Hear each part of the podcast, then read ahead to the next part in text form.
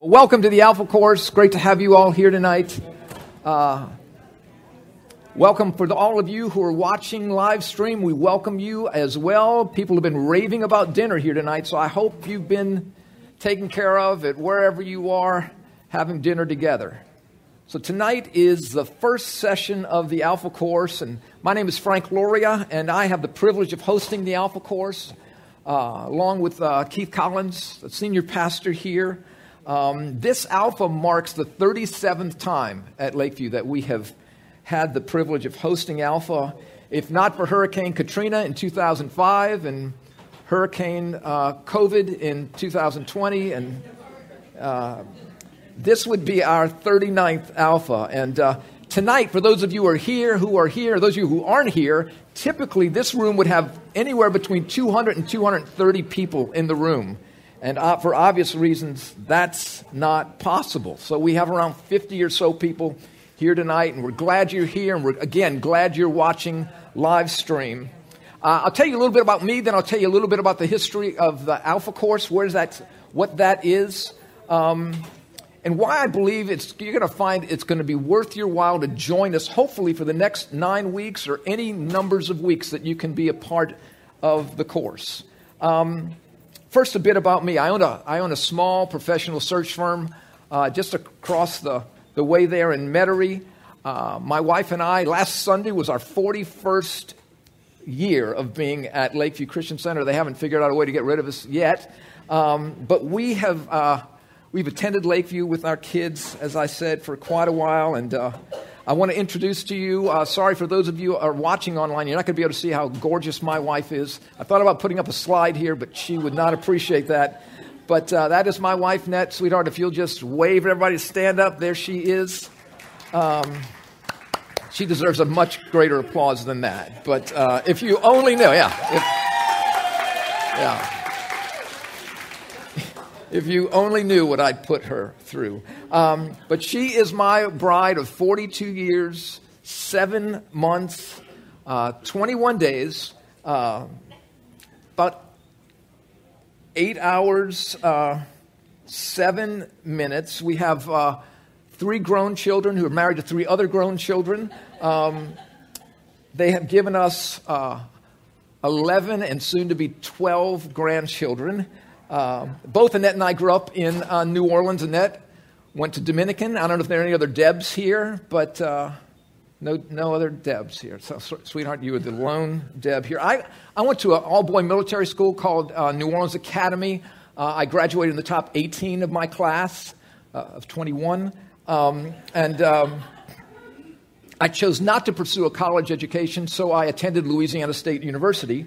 Um, for, for all you LSU grads, and I know there's some professors watching tonight, that, that is just a joke. I'm sure it's more than that. But anyway, but that LSU is where I met Annette uh, at the fraternity party, first fraternity party. I met her swinging from a chandelier, and, and really that's where she caught my eye uh, with her heel. And then uh, her knee on my shoulder, down we went, and, and she's been all over me ever since then. It's really not true, but I like telling it that way.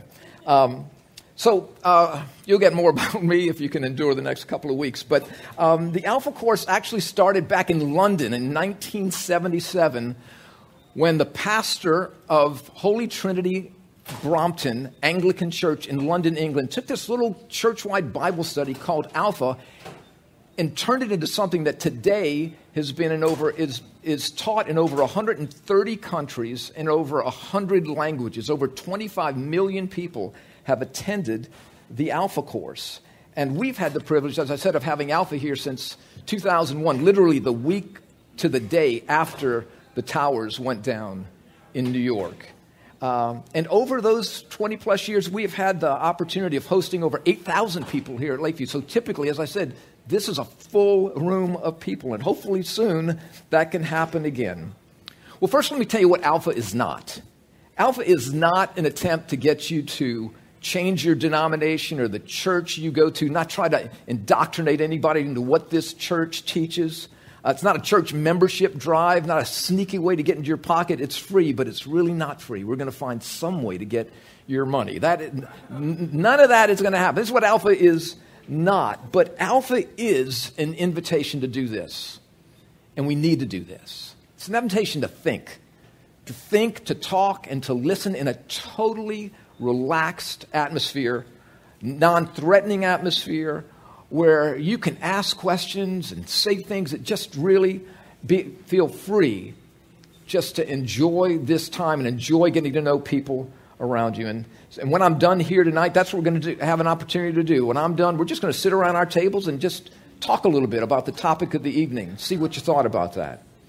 So, but what's going to have to happen is in the midst of our 100 mile an hour lives, we're going to have to tap the brakes or hit the pause button uh, and think about questions of life that really need answers. They're important questions. And it's going to be an opportunity, as I, as I said, to think about what do, what do I believe? Why do I believe it? A lot of us understand, or we think we know what we believe, but if we're challenged on that, do we really have an answer for that? Why do I not believe what I do not believe? And things like that. So you're going to enjoy this time. Most people say that the time after, when you're talking around the tables, we're talking around the tables, and hopefully you'll be doing the same thing at home, is really the most fulfilling time because that's when we really get an opportunity to kick ideas back and forth around, our thoughts with one another. And, but as, as I said, to do that, it's going to take time, questioning and examining what we believe. Know, it was Socrates that said, the unexamined life is not worth living. You know, if we're going to attain what most of us say we want in life, you know, most people, if you ask them, what do you want in life? The answer will be happiness, meaning, purpose, fulfillment. Uh, but where does that come from? How does that happen? Uh, you know, we're going to have to again for that examine. Well, does what I believe is it is it is it filling the cup? Is it doing what I believe is going to make me happy, fulfilled, or give life meaning? And for that to happen, as I said, uh, I'm so glad that you guys are taking the time for us to do that and to, to spend this time together where we can really thoughtfully think through the most important questions that life has to offer. Uh, here's an insightful thought, kind of a long thought from a guy by the name of Os Guinness. Um, he wasn't the creator, creator of the beer, I don't think, but um, this is what he said. He says, Most of us, and, and really hear this here, it's a long quote, but it's worth listening to. Most of us feel immortal in our teens and 20s, if we even remember them, then move through life so fast in our 30s and our 40s that we lose sight of the journey and think only of our careers. Even in our 50s, we barely hear the roar of the rapids several bends down the river. It goes quick, doesn't it? It goes quick. He says, Have you awakened to the journey of life? Or are you among those drifting down the years or flying through the years? Are you among those so caught up on the project of themselves that they choose not to hear the flow of time? Are you living an examined life? Or are you living in the hand me down ideas of others? Are you open to the full interrogation of life? Or are you closed to the search because you believe what you've always believed without question. I grew up this way, I've believed this way, and that's what I'm going to be. Well, hopefully, we'll be thinking through some of those things as well. Now, you know, who wouldn't think that those who made it to the top of their trade would have those questions? You know, people who have reached the pinnacle would have questions about meaning or purpose of life. But apparently, they do. Here's, here's Shia LaBeouf. Many of know, know have heard of Shia LaBeouf, made it big with the Transformer movies and all that stuff. This is what he said. He said in an interview with Parade Magazine, he said, Sometimes I feel I'm living a meaningless life, and I get frustrated. I, I know I'm one of the luckiest dudes in America right now. I have a great house. My parents don't have to work. I got money. I'm famous. But it could all change, man. It could go away. You never know. I don't handle fame well. Most actors on, my, on most days don't think they're worthy. I'm not so sure about that, but um, I have no idea where this insecurity, this insecurity in me comes from, but it's, listen what he says, a God sized hole. If I knew, I'd fill it and I'd be on my way. Interesting. Some of us recognize this guy from a few years ago, many years ago. He was interviewed by, by 60 Minutes. And he says, Why do I have three Super Bowl rings? And I think he has like 40 now. Huh? Does he have. Um, and still think there's something greater out there for me. Okay, Tom Brady. I got seven. I think he's got seven, if I'm not mistaken. I still think there's something greater out there for me. I mean, maybe a lot of people would say, hey, man, this is what is. I reached my goal, my dream, my life, me. I think God has got to be more than this. I mean, this isn't, this can't be what it's all cracked up to be. Then Steve Kroft, who's interviewing him, said, Well, well what's the answer? Brady's response was, I, I wish I knew. I wish I knew. I love deflating footballs. Now, uh, that, that's Keith's joke, but I have to steal it because it's so good. It's so good. Um, I, I love, in, what, what, did I say? What did I say? Okay, I love, love playing football, and I love being quarterback for this team. Well, until he got to be the quarterback for the team we hate even more now, that Tampa Bay. They may end up being worse than Atlanta, you know, when this is all said and done. Okay, I love that. But at the same time, look what he says. At the same time, I think there are a lot of parts about me that I'm trying to find. Ted Turner. Um, here's Ted Turner here. Here's Ted Turner today. Uh, then he, he probably still wishes he. Okay. But $2.2 billion this guy's worth. This is an interview with Barbara Walters, and, and he asked Ted, What do you mean by success? What to you is successful? Good question. He replied, I think it's kind of an empty bag. To tell you the truth, you have to get there to really know that. Money doesn't buy happiness, and neither does honors or positions, awards, or trophies. It's an empty bag. You think you got it, and you put your hand in there, and it's nothing. One of the craziest men to ever live on the planet that most people know, Jim Carrey, uh, said, I think everybody should get rich and famous and do everything they ever dreamed of so they can see that it's not the answer. Fascinating.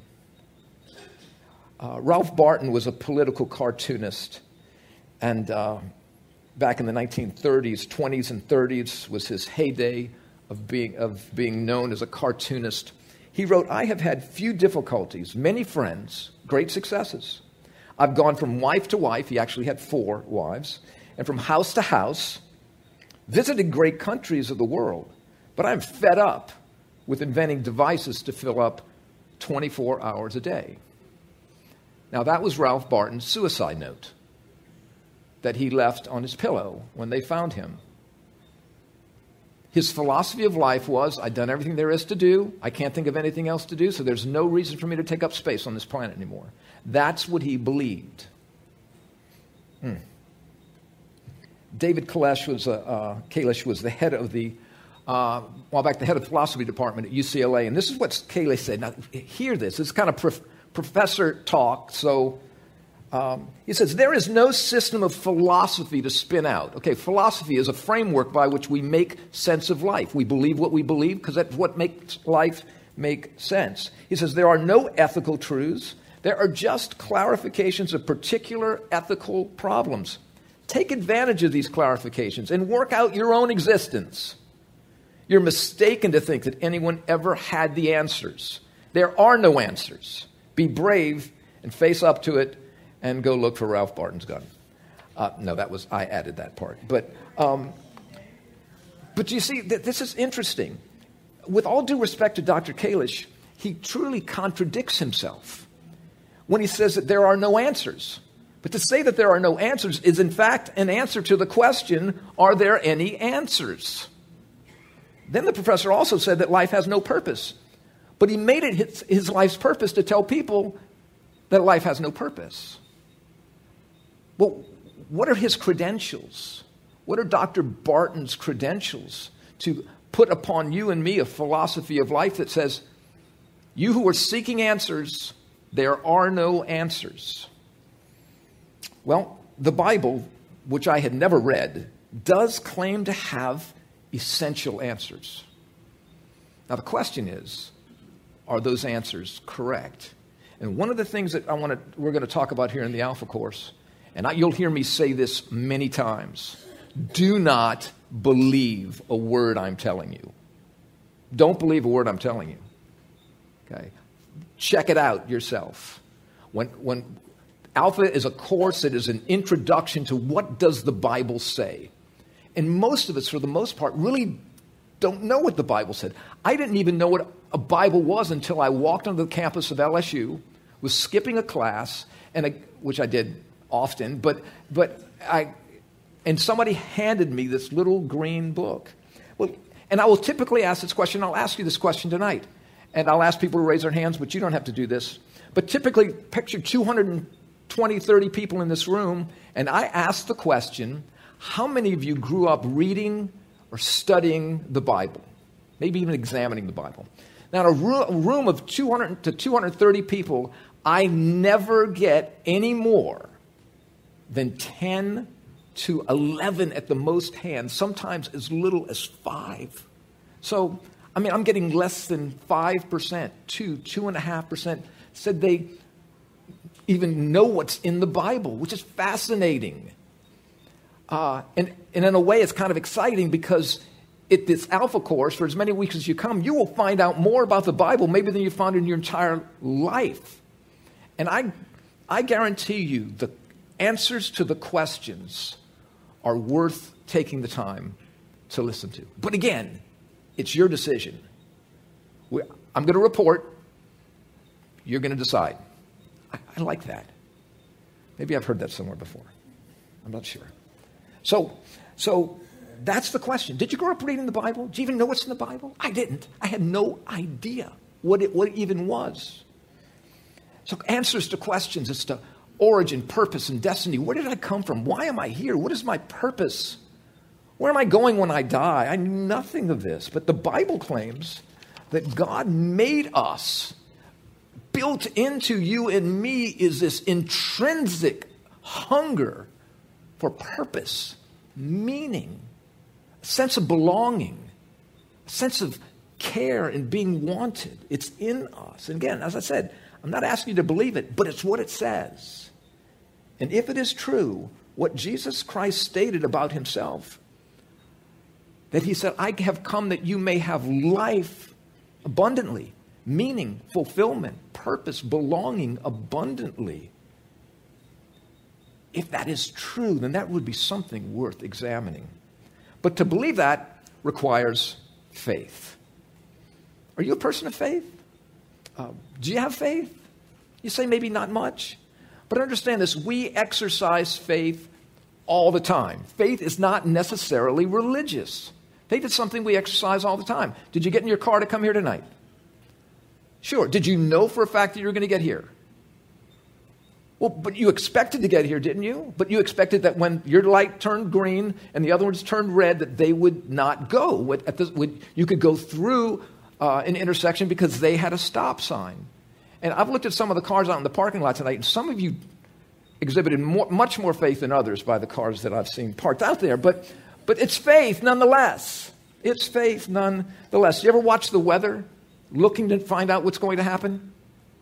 Do you really? That, that's an exercise in faith. I, I think it's an exercise in faith. I mean, these guys have no clue, I don't think, what's going on. No clue. And I think there should be a law that says if you miss so many weather reports, if you just get it wrong, you just, you just get locked up. You just get taken out you know, if you miss another rain cell, you go to a jail cell. I, I, just think that makes perfect sense because how many picnics of yours have they ruined? Oh, I, I just think meteorologist is something you pull out of a box of Cracker Jacks and you get a. I, now, if there are any of you meteorologists out there watching, I, I went to LSU. I can spell LSU. So that's about it. So just kidding. This is where I get in trouble. But, um, but so faith, right? Faith, nonetheless. Um, Did any of you, did you enjoy your meal tonight? Did you enjoy? I heard a lot of you complain. Did any of you meet the chef? I mean, did you have any idea what kind of mood this chef was in tonight? But you guys just ate, and I noticed some of you ate and ate and ate. And so, but, but you didn't meet the chef. You didn't know anything about the chef. You know, you don't know what kind of day he had. You don't know, you know, you said, you know, I'm sick to death of cooking this alpha food all the time for these people. They don't know who I am. They don't care about me. And they just maybe lace the food, put a little extra something in there. And then tonight, tonight you go home and you're like, what is this? And, um, and so you call up the doctor, right? And is, so is this the doctor that you're going to go see? Are you going to go? S- okay. For those of you from New Orleans, you know who this is if you're old enough. You don't know who this is, you're really young, but you need to know this guy. So, but you know, you're not going to just go to any doctor, are you? But you go to a doctor in faith. You're not going to go to a doctor who's got a trailer park and a trailer park on the airline highway. I hope you're not going to do that. But but it's faith. You go to a doctor in faith. You go to a restaurant in faith. You do these things in faith. And I mean, you get on. Anybody ever fly?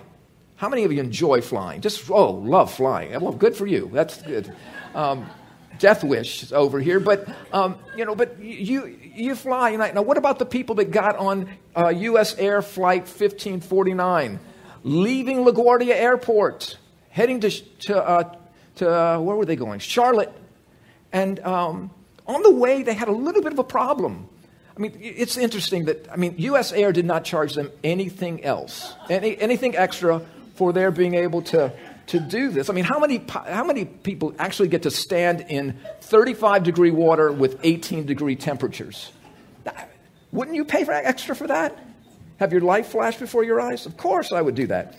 But uh, it just brings me new meaning to flying on a wing and a prayer because that's, that's what they did 155 passengers. And you know what happened? I mean, the plane was, was uh, ascending, and when and this was an immigration issue. Did you know this was an immigration issue? Because it was a gaggle of Canadian geese. They were undocumented Canadian geese that flew right through this plane. But they got on that plane in faith, and wow, what a miracle, right? I don't know if any of you, uh, you most of us, most of us have heard about this as well, but it was faith. Everything in life is faith. And we need to see that. Faith is not just a religious thing, it's something we practice all the time. But we, this is what we don't do. And what we should not do is throw our brain away when it comes to faith. Faith does not have to be blind. So if you go into a court of law, anybody serve on a jury pool before or been on a jury before? I've been on a jury before and the judge says to you, I, you know, to the, ju- to the jury, I, he charges us to come to a decision based upon the evidence. He doesn't say beyond a shadow of a doubt, or she doesn't say beyond a shadow of a doubt. It says beyond a, do you remember the word? Reasonable doubt. You look at the evidence, you examine the evidence, and come to a faith, reasonable decision. And it's fascinating, too, that, you know, uh, even when you look at the Bible, believe it or not, this is what it says that God says, I want you to love me with all of your heart, with all your soul, and with all your mind. He doesn't want us to check our brain at the door. He's given us, if what the Bible says is true, He's given us a brain to use thoughtfully and humbly. Now, so I ask the question how many of you believe there's something on the other side of your last heartbeat? You believe it's going to be good, you're going to believe it's going to last forever if I asked you that question, how many of you believe there's something on the other side of your last heartbeat? You believe it's going to be good and you believe it's going to last forever. Now, I, I asked earlier, how many of you grew up reading or studying the Bible? Very few hands went up. Do you remember that? My 200 room, 11? Well, I asked that question. How many of you believe there's something on the other side of your last heartbeat that's going to last forever? Do you know how many hands go up? Virtually every, not every, but virtually every hand in the room goes up. I got 200 plus hands going up in the room. And my question then is why do you believe that? Because your grandmother told you? Because your priest told you that? Your pastor told you that? But you just feel that way? Why do you believe that? But it's such an interesting and such an important question. Is there something on the other side of your last heart? And most of us believe, us believe that, but we don't necessarily know why. Let me just give you a, a little example here. If this was if, if we weren't live stream right now, you would see a big, long tape measure. But for the sake of, of this, um, this little, this right here, we're just going to call this physical life from here to here. And most of you here can see that, I hope. I think you can see it if you're watching. So here's the beginning of life, here's the end of life. And every one of us is along the continuum of life somewhere. We don't have any idea. I mean, this could be it. You don't know that. But you, each of us is along the continuum of life somewhere. And we all know this the death rate is 100%. Nobody gets out of here alive. At some point in time, we're going to hit the end. And the dash, we'll just call this the, the dash of life is over, and you will enter into, remember, do you believe there's something on the other side of your last heartbeat that's going to last forever? Well, let's just say, I'd like to put this down here for a second. And let's just say yeah. So this is the line. This is what happens on the other side of your last heartbeat. And we all say we believe there's something on the other side of our last heartbeat that's going to last forever. Now, what's going to be there? Do you know? Are you sure? But here's the question that I wonder. This is going to last a lot longer than this, if what we believe is true. And actually, what the Bible says is true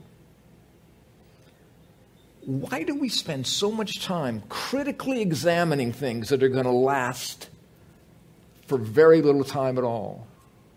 Okay, uh, where are we going to vacation? We'll spend months trying to figure out, get the best prices. Uh, where are we going to go to school? What part of town are we going to live in? What kind of car are we going to get? Uh, wh- where are we going to uh, honeymoon? Where are we going to do this. And God forbid we get the wrong cell phone policy and get stuck in that for two years. You know, those are things, these are essential questions. Um, so we think at the time, don't we? But like this, they're gone. So why do we spend, if we believe there's something that's going to last forever, why do we do so much critical examination into things that are going to last such a little bitty bit of time? And give no question to this. Do you see that? Does that make sense? I don't I think everyone should say no, maybe I need to spend a little bit more time thinking about this. And what the Bible says is this if you get this right, if you understand God's plan in this, this will make a whole lot more sense, even in the midst of the hell that's being dealt out into your life, maybe right now you'll find that if you, this makes more sense and you spend more time thinking about these things, you'll find that in life now, the things of life, as crazy as they may seem, make a whole lot more sense than they do without understanding that. So, living in the dash for the line makes a lot of sense. And we're going to be, again, I just made a statement that's going to take some unpacking, and that's what we're going to be doing during the, the weeks that we have together. There's a pastor by the name of Ray Pritchard. I, I love this quote that, that Ray Pritchard gave us. He says, We were made, talking about humans, we're made to know God. We are incurably religious by nature. That's why every human society, no matter how primitive, has some concept of a higher power some vision of reality that goes beyond the natural. Hmm. And then C.S. Lewis. C.S. Lewis was an, was an atheist. He was a, he was a professor of ancient English literature at Oxford and Cambridge. Uh, came to become a follower of Jesus Christ. You guys have heard of the, the, the Chronicles of Narnia that have been, been made into books, been made into movies, and many other things. This is what Lewis had to say once he became a follower of Jesus in his book, um, uh, Mere Christianity, he said, If I find in myself a desire which no experience in this world can satisfy, the most probable explanation is that I was made for another world. See, what he's saying here is if I, can find, if I find in myself a desire in the dash which, which no experience in the world can satisfy, the most probable explanation is I wasn't actually made for this world ultimately. That's a fascinating thought, something worth some consideration. Augustine, who was, you know, we know him as Saint Augustine, um, or if it's grass, I was told Saint Augustine. I don't know what the difference is, but, um, but uh, Augustine was like the Hugh Hefner of the 300s. I mean, this guy was a, a philanderer. Uh, he, I mean, he was something. But he too became a follower of Christ. And this is, this is what Hefner, I mean, Hefner, Hefner, this is not what Hefner said. I don't think so. At least I haven't seen this. Actually, I would have no way of knowing, sweetheart, in case you were wondering. Okay, um, let's go to the next slide. Um, said, what he's saying is, you, meaning God, you have made us for yourself, and our hearts are restless until they find their rest in you. I think restless is a great word to describe life, life in the dash. But how much more is restless a word to describe in life in the dash in 2020, in 2021, in 2022? We, we don't know, do we? But this is the truth. If God did make us for Himself and we're choosing everything but Him, then our hearts would be restless until we found our rest in Him. Do you see what I'm saying? If that's true, our hearts would be restless until we found that our peace and our joy would be found in Him. Something to consider. Not asking you to believe it, just consider. So, we just seem as humans to have a difficult time finding our way. And, and that's the Bible's defense of the incarnation of the Son of God, why Christ came. It's interesting that, um, so I'm going to pull right, pull right now just one snippet of Scripture, a quote that Jesus said, because I think this is so important. I, ho- I hope you'll find that to be the case as well. Jesus said this He said, I am the way and the truth and the life. Now, that's a fascinating statement. Jesus didn't say, I am a way or a truth or a life. He said, I am the way, the truth, the life. Here it is. See the true or false. We'll talk much more about that uh, next week.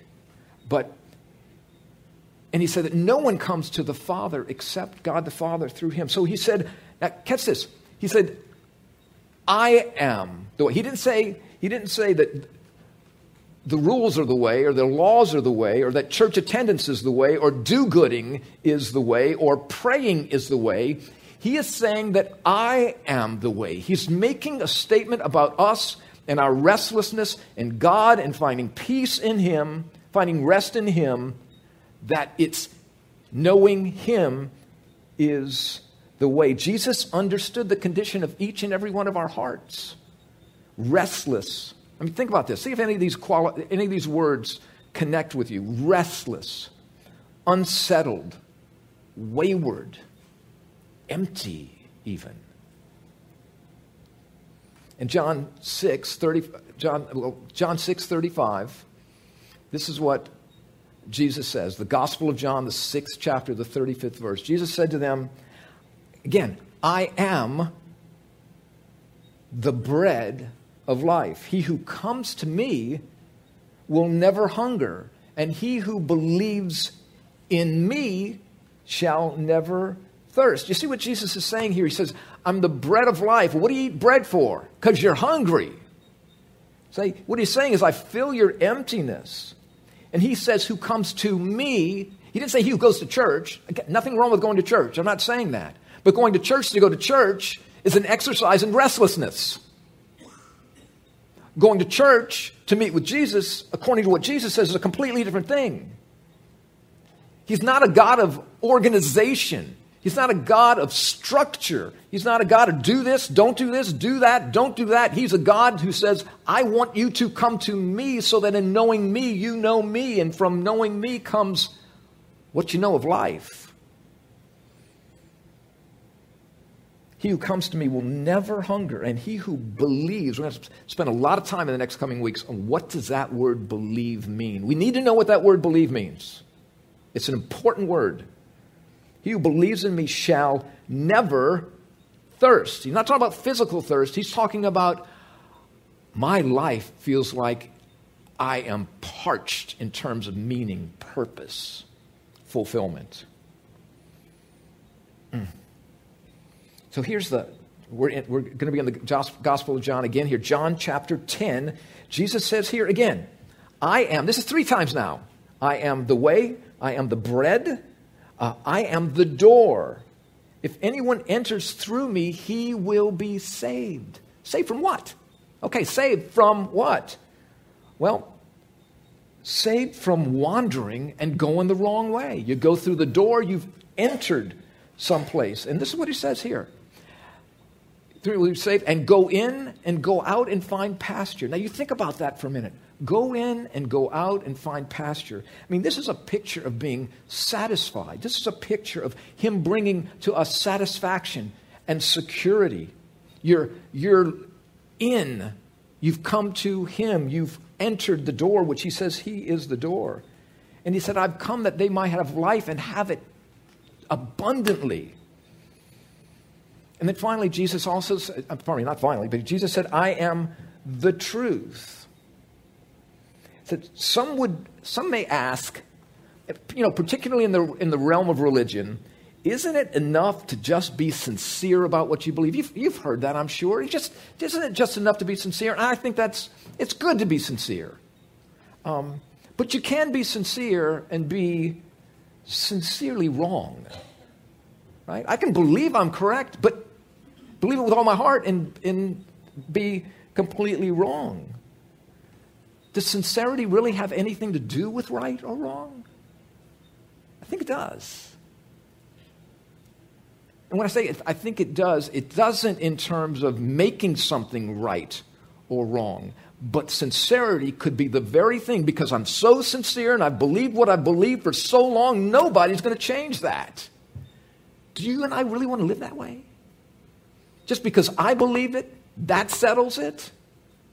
My parents taught me this, my grandparents taught me this, this is what I believe. I would humbly ask to possibly reconsider that. And again, just asking you to reconsider that. Not necessarily believe what I'm telling you, but consider that.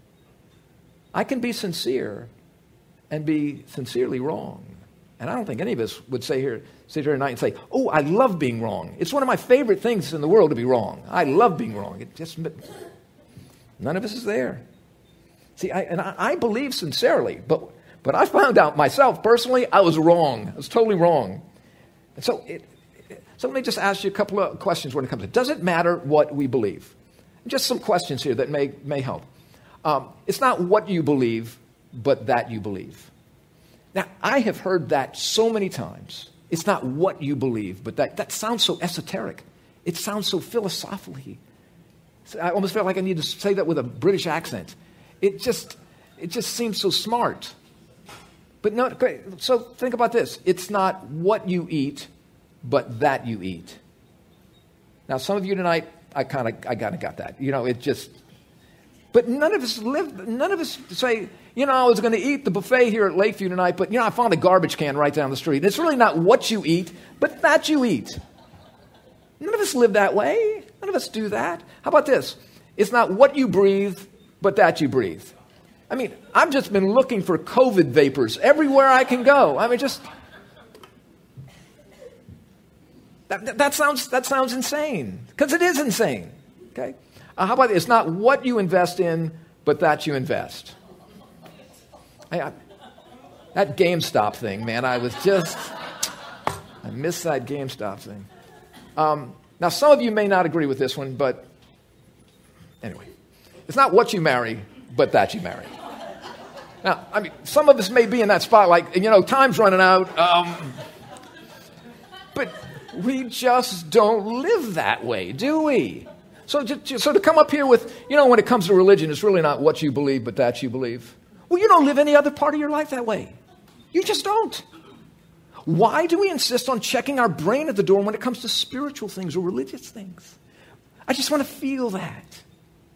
Yeah, what the heck are you feeling when you feel that? And God said, again, believe it or not, I want you to use your mind when you come to me. Yes, your heart. I'm more than you can imagine in every aspect of your life. But don't throw your brain away. I've given you a brain to use thoughtfully, humbly. You know, it's, it's interesting because when we talk about these things, it's like, but I mean, Jesus says, I'm the way, the truth, and the life, but isn't that, uh, doesn't that sound exclusive? This is one thing that bothers me about Christianity. It's so exclusive. Maybe you've heard that. And you know what? It is exclusive. But hear this all other religions are just as exclusive. They're teaching, though, different things. Christianity, biblical Christianity, does not teach what, what uh, Quran centered Islam teaches, or, or, Buddhism teaches, or Hinduism teaches. But they're teaching different. Some, some things kind of align in terms of the way we should treat one another. But in terms of the bedrock foundation of the faith, of, the, of these faiths, they're teaching different things. And if two, if two uh, religions or anything else, two people are teaching two different things, they're different they both can't be right at the same time. Either one is right and the other one is wrong, or they're both wrong. So the issue is not exclusivity. The issue is is it true? And that's why I think coming to the Alpha Course is so important so you get a chance to, say, to think through yourself.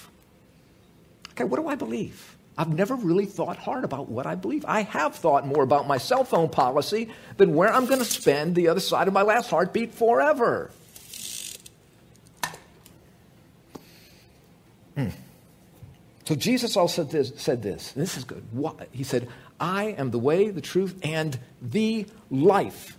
So, you know, and again, what the Bible teaches is that we were made, the Bible teaches that we were made in the image of God, but that we marred that image when in the garden, our progenitors, our great, great, great, great, great, great, great, great, great, great, great, great, great grandfather and grandmother, Adam and Eve, sinned. They rebelled against God. Now, why does Jesus say that He is the life?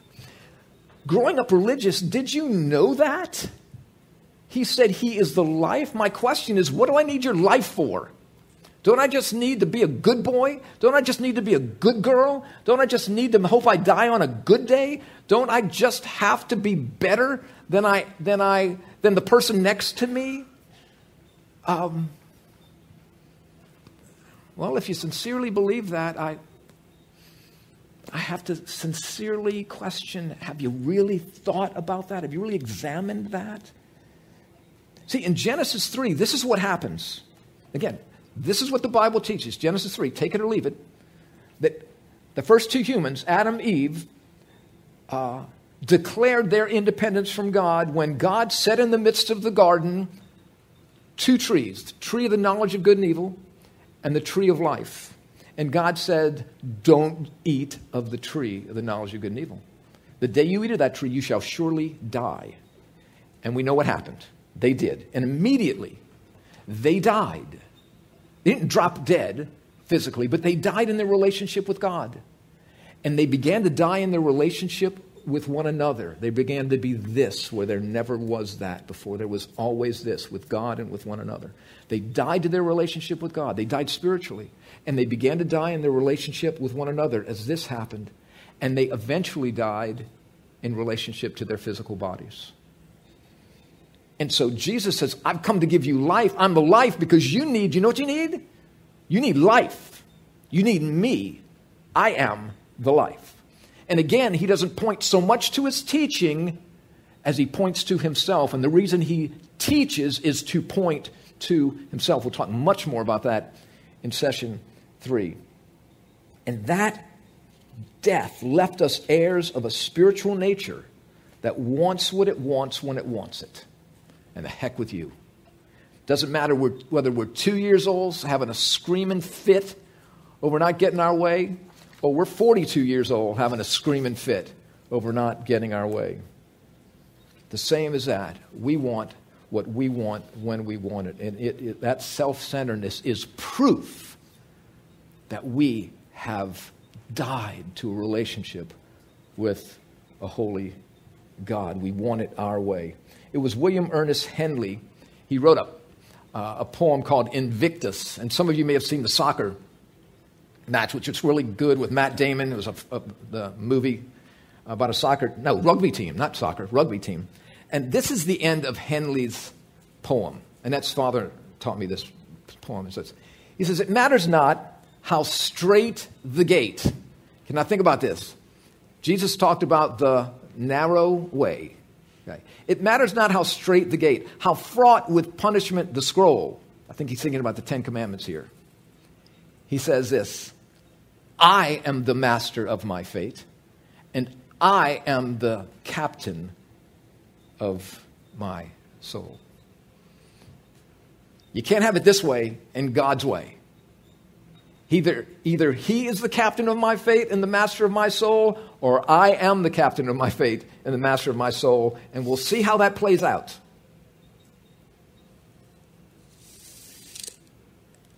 It's interesting. He said, I'm the truth. He says, He comes into, Jesus comes into the midst of our self reliance and self independence and says, You're heading in the wrong direction. I'm the way. You're believing a lie. I'm the truth. And when it comes to your relationship with me, you're dead. But I'm life, and I want you to have my life. That's what I came to give you, to fill you with me, my life. Because you need, folks, I needed his life. That's the truth. I needed more than anything else. Not a good scrubbing. I needed his life. John 10:10 10, 10 said, "I've come that they may have life and have it abundantly." Here's John 3:16. Maybe some of you are familiar with the scripture. But it's a powerful scripture when we play with it a little bit. For God so loved the world that he gave his only begotten Son, that whoever believes in him should not perish but have what we need eternal life. Now, again, this is kind of, you know, all over the cosmos here when God so loved the world. But what happens when I make that extremely personal? and say that for God so loved Todd that he gave his son, that if Todd would believe in him, there's that word we're going to spend some time with, believe, would believe in him, should not perish, but will have God's life. For God so loved Keith that he gave his son that Keith would not perish, but have life. God so loved Patty. God so loved Chelsea. God so loved each and every one of us that if we believe in him, we would not perish. He came to rescue us, is what this is. How are we going to have meaning and purpose for our lives? That's a good question. To which Jesus says, I am the way and the truth and the life. We're going to dig much deeper into this next week. But let's close out my portion here by going back to, to Shia LaBeouf. Hello, Shia. Um, here's what he said. I don't handle fame well. Most actors these don't they don't think they're worthy. We don't believe that. I have no idea where this insecurity comes from, but it's a God-sized hole. If I knew it, I'd fill it and I'd be on my way. So 34-year-old Shia LaBeouf is about to meet 400-year-old Blaise Pascal, mathematician, philosopher. This is what Blaise Pascal said in around 1600s, a little bit earlier actually than 1670 because he died before that. He said, There is a God shaped vacuum. There is a God shaped vacuum in the heart of every person. I don't know if you knew that was there or not, but it's there. And it can never be filled by any created thing. It can only be filled by God, made known through Jesus Christ. See, what are we doing? I mean, we are consumers as human beings, aren't we? We just can't wait to consume the next thing and the next thing and the next thing. I mean, we want this dash, as Americans particularly, to be filled with as much stuff as we can get. I mean, did you just feel like you died and went to heaven when Amazon showed up on your internet? I mean, just every day it's Christmas. Every day is Christmas. Uh, but obviously, you know, it, it, it didn't do it because we're still just consuming. Nothing wrong with consuming. I'm not condemning you for consuming. But I'm just saying it proves something, doesn't it? That I was made for another world, as C.S. Lewis said. There's something more that God has set up. Well, think about this for a moment. What if all that frustration from all this stuff us Americans have is to prove to us Nothing in your closet, in your garage, in your refrigerator, in your 401k, in your bank account actually gives ultimate satisfaction. No kids, no spouse, no nothing. Those things are wonderful. But these frustrations in this world and that eh, that happens, I believe is God saying, hey, hey, you're looking in the wrong place. I'm letting you feel that so that you can see I am more. I am more. And I want you to know me. I don't want you to get all caught up in your church and all your prayers and all your other stuff. That's cool. But if you don't know me, you don't have anything. I have come to give you, I have come to give you life, not rules. I've come to give you life. So we're here for how much longer we don't know. But there is a moment coming. And when that moment comes, what do I believe? Next week, we're going to talk about who is Jesus. And um, this, is, this is really good. A lot of people, go, who is Jesus? I grew up in America. Of course, I know who Jesus is. You know what? I grew up in America too, and I didn't know who Jesus was. No clue. And next week, we're going to look into this. We're going to look into evidence for the Bible. Say, can I believe the Bible? We're going to look at evidence for the historic, uh, evidence, evidence for the historicity of the person of Jesus. We're going to look at the resurrection. Is that historical or just some religious fable? We're going to look at those things next week. It's worth coming back just for that. If not even for that, just come back for the food. But, but um, so I, how about you and me do that next for the next nine weeks or as often as you can come here? Um, but let's come together to explore if there really is more to life than this. Now, we're going to take a quick break. There's coffee over there. Um, uh, but so what we're going to do is this: we're going to we're going to come back real quick. We're going to go to just about quarter to eight to to nine, maybe at the latest, um, and we're just going to kind of kick these thoughts around. Now, look, you don't have to talk. All right, you don't feel like don't feel any pressure to talk. Um, but I, I, read an article once that I thought you'd think would be interesting here. Um, I'm going to go past this real quick. I told myself I wasn't going to do that. Um, happy people talk more and with more substance. So if you don't talk, we're just going to assume you're really depressed and shallow. So, so you know, if, if you got a question, just just blurt it out. Some people say there's no such thing as a dumb question. I don't believe that. I have heard some really dumb questions, but but we won't tell you, even if it is. At least not while you're sitting there. We'll talk about it later. But no, we, so really, great opportunity now just to come, and we're going we're to take a quick break, and then we're going to spend some time with our tables. I want to thank you all so much for joining us via live stream, and want to thank you guys for being here tonight. Certainly hope to see you here next week. So let's take a quick break and gather back around our tables.